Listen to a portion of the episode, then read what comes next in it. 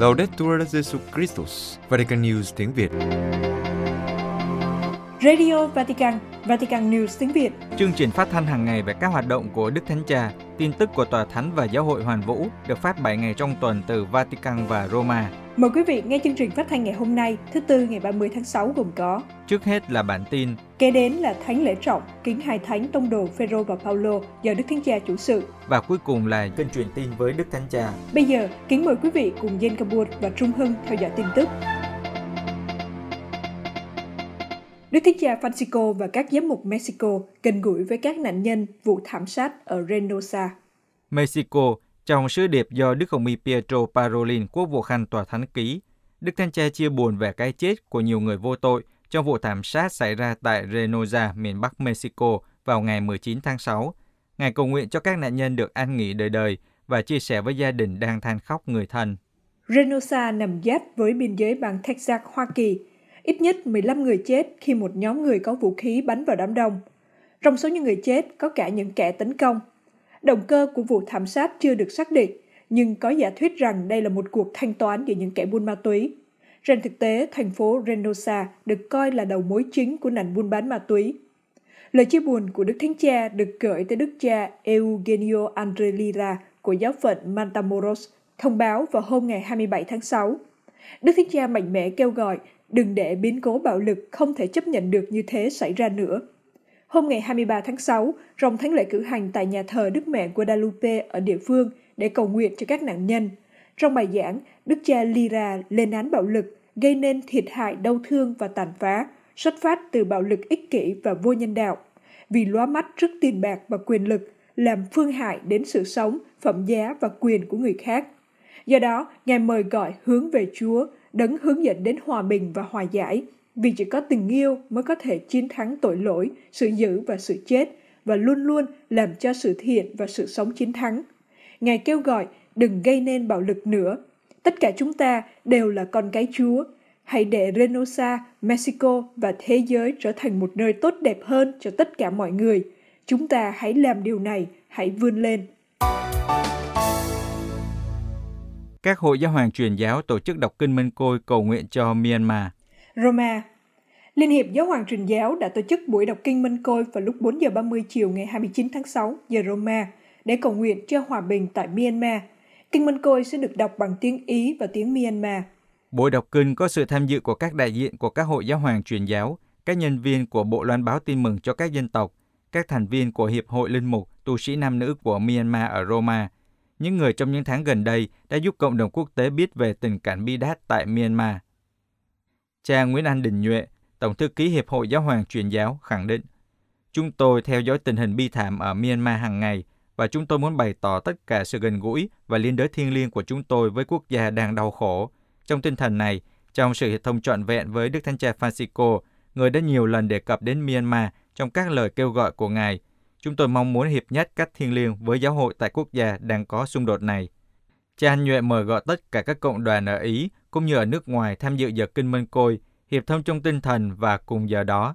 Theo cha, đây là cách thức để diễn tả một giáo hội bước đi và nhấn mạnh sự cấp bách của hòa bình ở Myanmar vào ngày lễ hai thánh tông đồ Phêrô và Phaolô mà chúng ta tín thác bằng cách cầu xin sự truyền cầu đặc biệt của các ngài.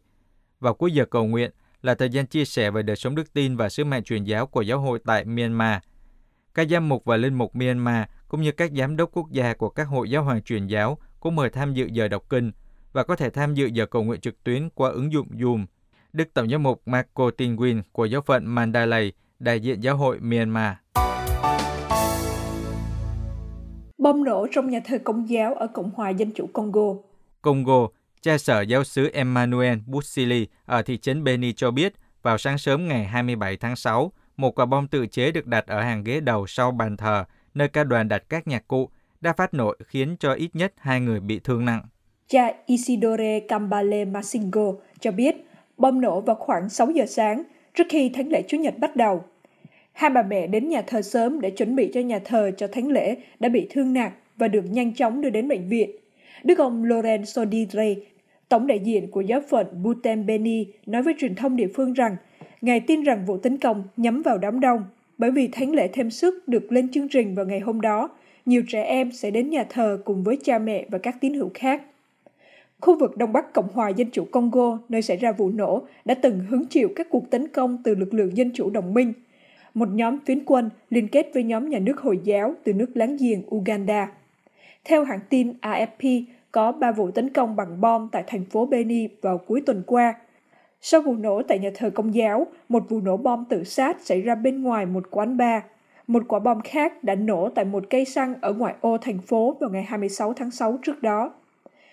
Tháng trước, đức cha Melchizedek Sikuli Paluku của giáo phận Butembo Beni đã tố cáo các vụ vi phạm nhân quyền và các cuộc tấn công khủng bố nhắm vào các Kitô hữu trong giáo phận của Ngài.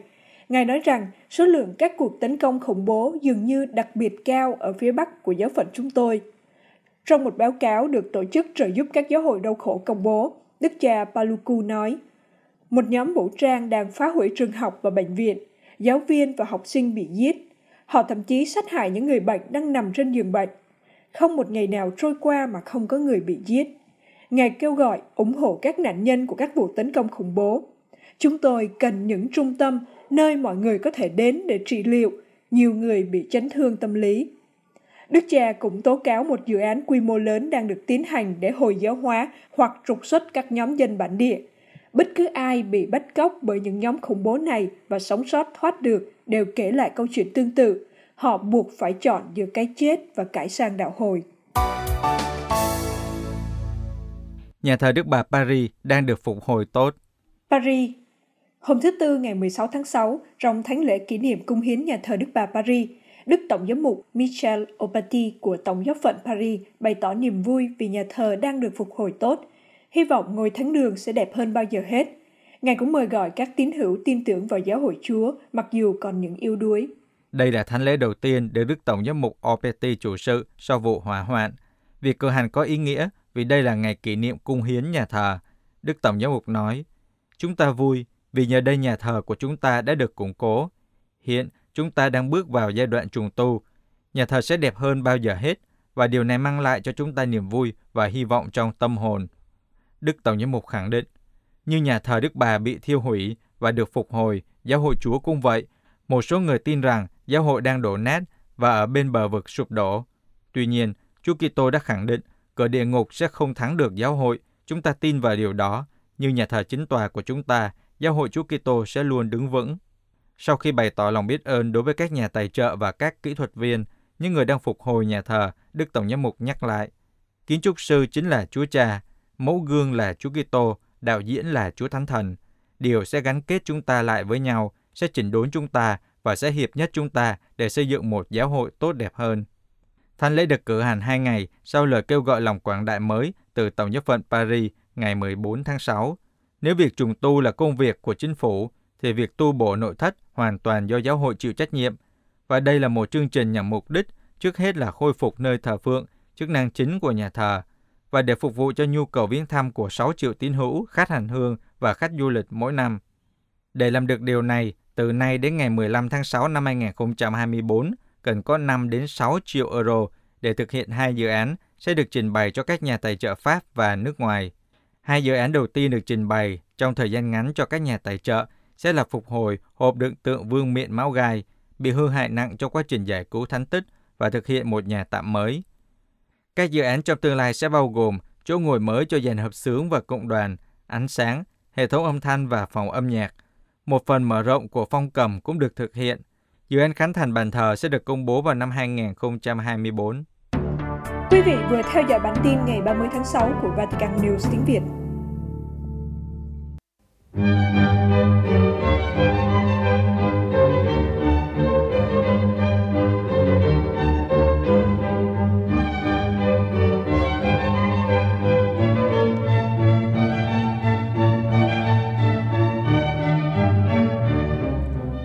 Thánh Lê Trọng kính hai thánh tông đồ Phêrô và Phaolô do Đức Thánh Cha chủ sự.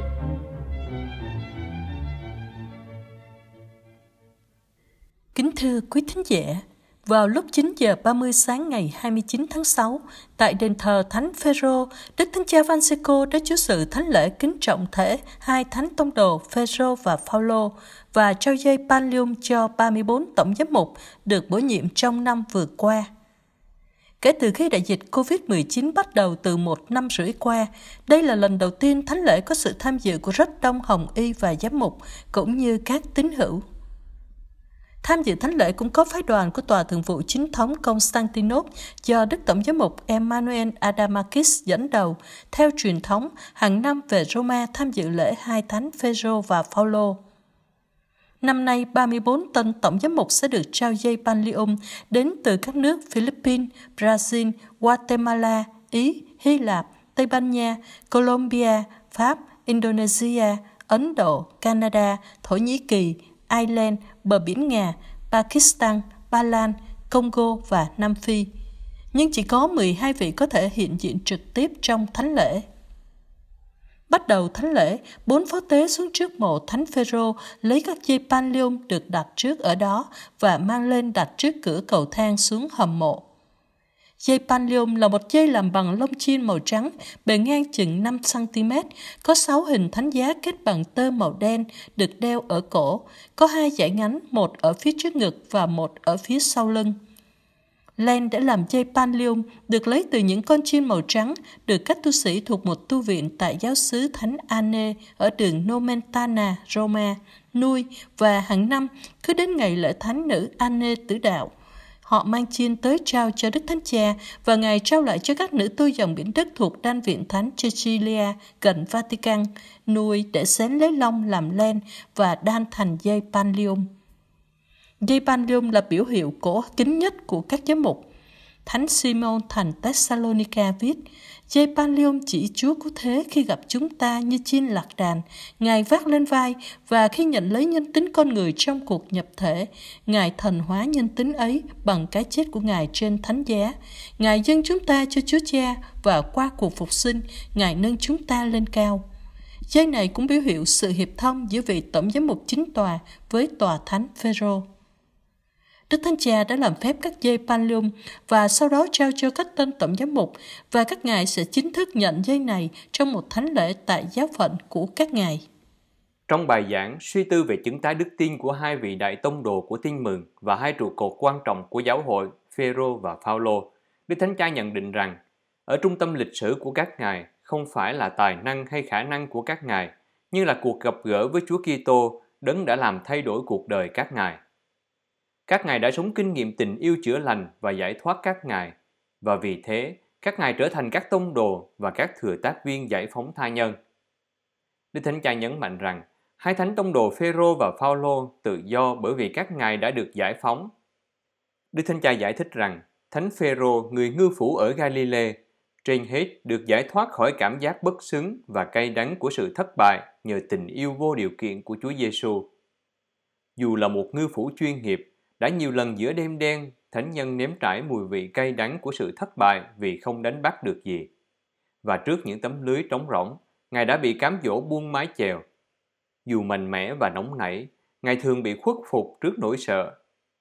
Mặc dù là môn đệ nhiệt thành của Chúa, Ngài vẫn tiếp tục suy luận theo kiểu thế gian và không thể hiểu và chấp nhận ý nghĩa của thập giá Chúa Kitô. Dù Ngài nói sẵn sàng hiến mạng sống vì Chúa, nhưng chỉ cần bị nghi ngờ là người của Chúa cũng đủ khiến Ngài sợ hãi và chối bỏ Thầy.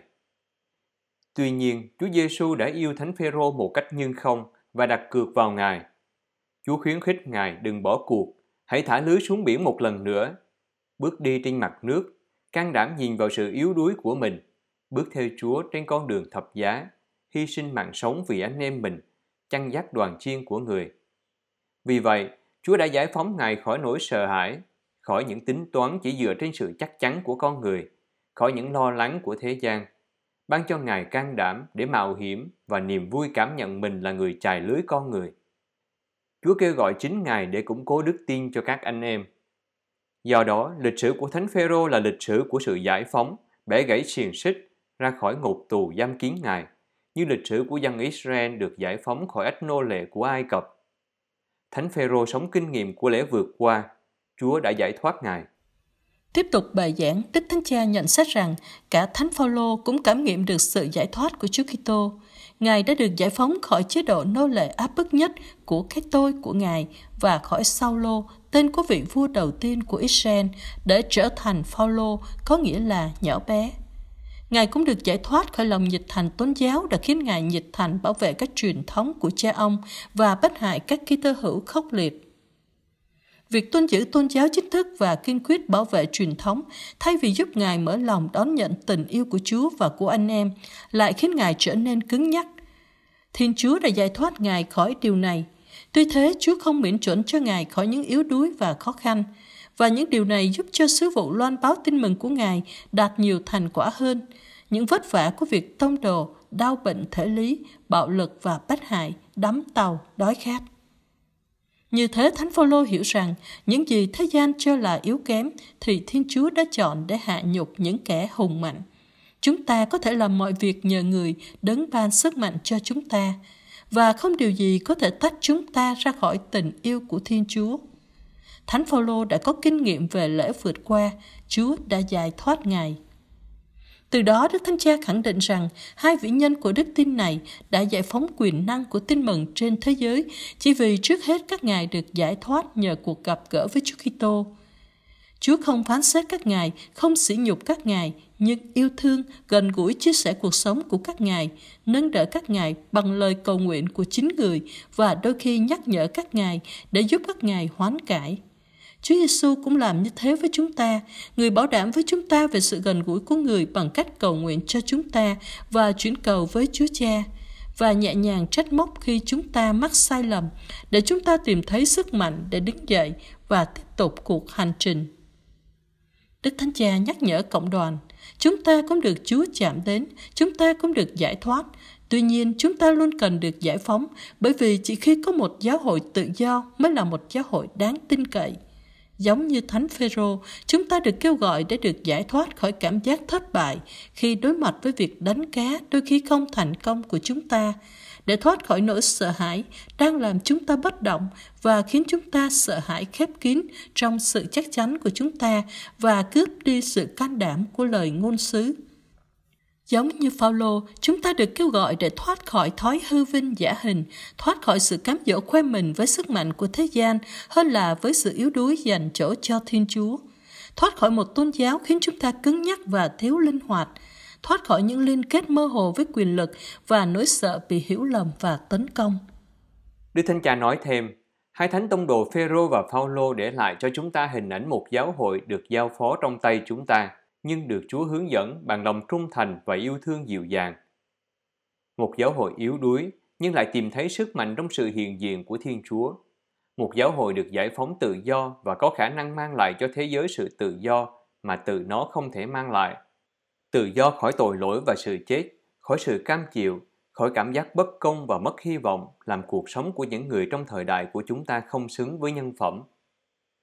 Chúng ta hãy tự hỏi các thành phố của chúng ta, xã hội của chúng ta và thế giới của chúng ta cần tự do đến mức nào?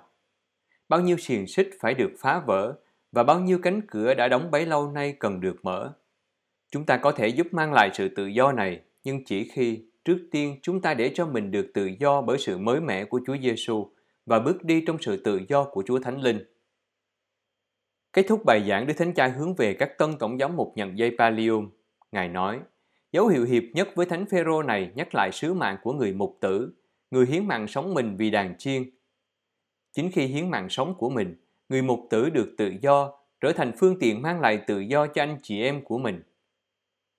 Sau đó chào phái đoàn từ tòa thượng phụ Constantinople, đại diện cho tòa thượng phụ Bartolomeo, Đức Thánh Cha nói, sự hiện diện được chào đón của anh em là một dấu hiệu quý giá của sự hiệp nhất trên hành trình giải thoát chúng ta khỏi những khoảng cách khiến cho các tín hữu trong Chúa Kitô chia rẽ một cách gương mù gương xấu. Vào cuối thánh lễ, Đức Thánh Cha đã cùng với Đức Tổng giáo mục Emmanuel xuống cầu nguyện trước mộ Thánh Phêrô và sau đó dừng lại cầu nguyện trước tượng đồng Thánh Phêrô ở gian chính đền thờ.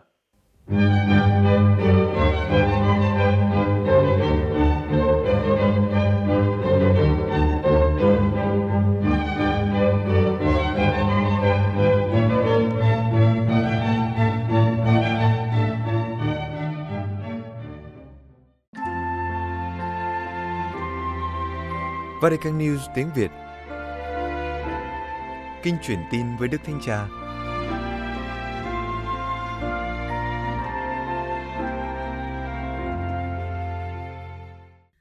Sau thánh lễ trọng kính hai thánh Phêrô và Phaolô tông đồ, vào lúc 12 giờ trưa, Đức Thánh Cha đã chủ sự buổi đọc kinh truyền tin với các tín hữu hiện diện tại quảng trường Thánh Phêrô. Trong bài huấn dụ ngắn trước khi đọc kinh, Đức Thánh Cha nêu bật chứng tá của hai thánh tông đồ. Đức Thánh Cha lưu ý rằng, dù các ngài không luôn là gương mẫu, nhưng các ngài nhắc chúng ta rằng, Thiên Chúa không được chứng minh nhưng được tỏ ra, không được công bố bằng những lời tuyên bố nhưng được thể hiện bằng những gương mẫu. Dựa trên câu hỏi Chúa Giêsu hỏi các môn đệ, anh em bảo thầy là ai? Đức Thánh Cha mời gọi các tín hữu đưa ra câu trả lời của lòng mình. Ngài nhấn mạnh tầm quan trọng của câu hỏi mà Chúa Giêsu cũng lặp lại với chúng ta. Đối với các con, những người đã đón nhận đức tin nhưng vẫn còn sợ hãi ra khơi theo lời ta, ta là ai? Ta là ai đối với các con, những người đã là ký tơ hữu từ lâu nhưng đã bị mòn mỏi vì thói quen, có phải các con đã đánh mất mối tình đầu? Ta là ai đối với các con, những người đang trải qua một giai đoạn khó khăn và cần vực dậy bản thân để bắt đầu lại?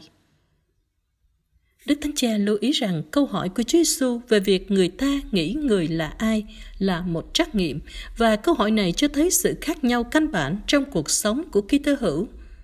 Đó là sự khác biệt giữa những người dừng lại ở câu hỏi đầu tiên và ở những ý kiến về Chúa Giêsu với những người nói với Chúa Giêsu đưa người vào cuộc đời họ đi vào tương quan với Chúa và đưa ra quyết định. Và Đức Thánh Cha khẳng định, điều Chúa quan tâm đó là ở trọng tâm suy nghĩ của chúng ta trở thành điểm tham chiếu cho tình cảm của chúng ta, tóm lại là tình yêu của cuộc đời chúng ta. Liên kết với cuộc đời hai thánh Phêrô và Phaolô, Đức Thánh Cha lưu ý rằng các ngài đã đưa ra bước quyết định và trở thành chứng nhân của Chúa, là người bắt chước chứ không chỉ ngưỡng mộ, là người hành động chứ không phải là khán giả của tin mừng. Các ngài không tin bằng lời nói nhưng bằng hành động. Đức Thánh Cha nhận định các chứng nhân không đánh mất chính mình trong lời nói, nhưng họ sinh hoa kết quả. Họ không phàn nàn về người khác và thế giới, nhưng họ bắt đầu với chính họ. Họ nhắc nhở chúng ta rằng Thiên Chúa không phải để được chứng minh nhưng được chỉ ra, không được công bố bằng những tuyên ngôn mà được thể hiện bằng những gương mẫu. Hai thánh tông đồ là chứng nhân nhưng không luôn là gương mẫu. Nhưng các ngài làm chứng về sự thất bại của các ngài. Đó chính là sự thật về chính các ngài, với cuộc chiến chống lại sự hai lòng và giả dối. Đức Thánh Cha khẳng định rằng, Thiên Chúa có thể làm những điều lớn lao qua chúng ta khi chúng ta đừng lo bảo vệ hình ảnh của mình, nhưng mở lòng với người và với tha nhân. Đức Thánh Cha kết luận rằng qua hai thánh Phêrô và Phaolô, Thiên Chúa kêu gọi chúng ta gỡ bỏ mặt nạ của mình, từ chối những thứ nửa vời và những lý do khiến chúng ta trở nên hờ hững và tầm thường. Kính mời quý vị cùng hiệp thông với Đức Thánh Cha trong kinh truyền tin. Angelus Domini nunciavit Mariae. et concepit Spiritus Sancto. Ave Maria, gratia plena, Dominus tecum, benedicta tui mulieribus et benedictus fructus ventris tui, Iesus. Santa Maria, Mater Dei, ora pro nobis peccatoribus, nunc et in hora mortis nostre. Amen. Ecce ancilla Domini.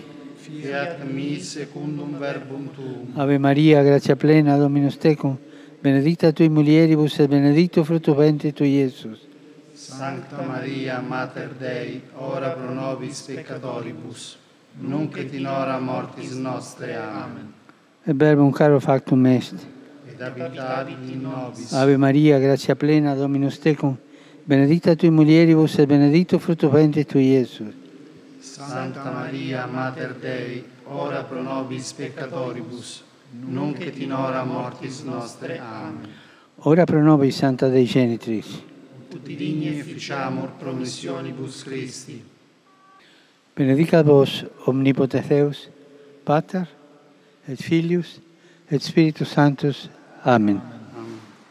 Sau khi đọc kinh truyền tiên, Đức Thánh Cha đã nhắc đến ngày kỷ niệm 70 năm linh mục của Đức Biển Đức 16. Ngài nhắc lại ngày 29 tháng 6 năm 1951, ngày Đức Joseph Ratzinger lãnh nhận thiên chức linh mục tại nhà thờ chính tòa Freising. Đức Thánh Cha nói, cách nay 70 năm, Đức Giáo hoàng Biển Đức đã được thụ phong linh mục. Xin gửi tới Ngài, Đức Biển Đức, người cha và người anh em thân mến, tình cảm, lòng biết ơn và sự gần gũi của chúng con. Ngài sống trong đan viện, một nơi dành đón tiếp các cộng đoàn chiêm niệm tại Vatican để cầu nguyện cho giáo hội. Hiện tại, Ngài là người chiêm niệm của Vatican. Ngài đã dành cả cuộc đời để cầu nguyện cho giáo hội và cho giáo phận Roma mà Ngài là giám mục danh dự. Và trước khi kết thúc, Đức Thánh Cha nhắc lại lời cảm ơn. Xin cảm ơn Đức Biển Đức, người cha và người anh thân yêu.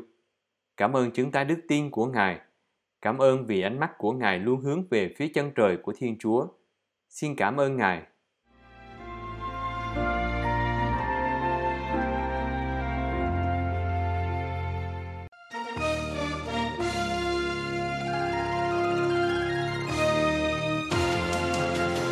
Cảm ơn quý vị đã chú ý lắng nghe chương trình Radio Vatican của Vatican News tiếng Việt. Xin Thiên Chúa chúc lành cho quý vị và toàn gia quyến. Laudetur Jesu Christus, ngợi khen Chúa Giêsu Kitô.